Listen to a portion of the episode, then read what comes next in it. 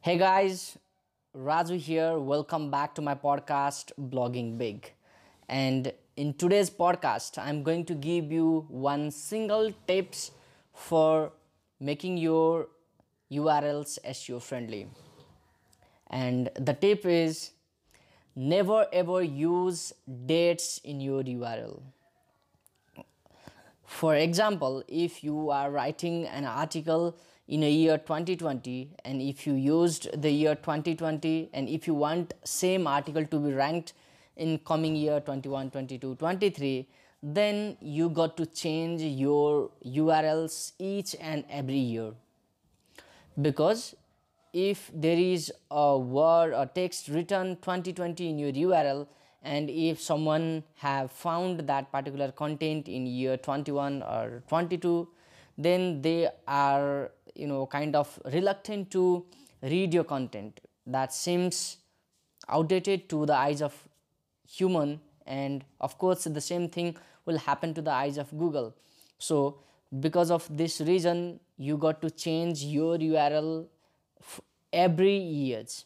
So rather than changing urls for every year I would suggest you to not put URLs with dates included in it.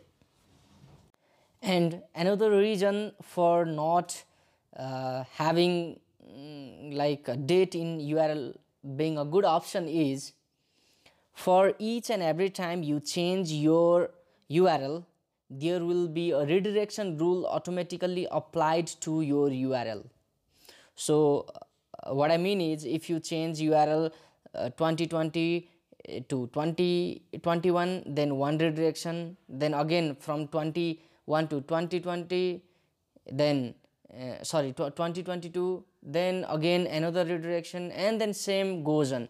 So you know why to uh, make such kind of issue? And another very reason for uh, not having dates included in your url is if you have dates then when you change next time with another date then that particular url becomes a new to the google. That url has not indexed yet. You know then again it will be counted like you have a very new content you know. But still after sometimes it gets that ranking. But i would not recommend you to create this scenario? Because again next time you need to reindex this uh, new url and another reason i don't recommend you to uh, include dates in your url is whenever you change your url's date then you know already previous years url will be indexed in Google. And for certain time Google counts that you have um, like copied content from another URL though you got to you know have uh, implemented canonical tag perfectly that's a different thing.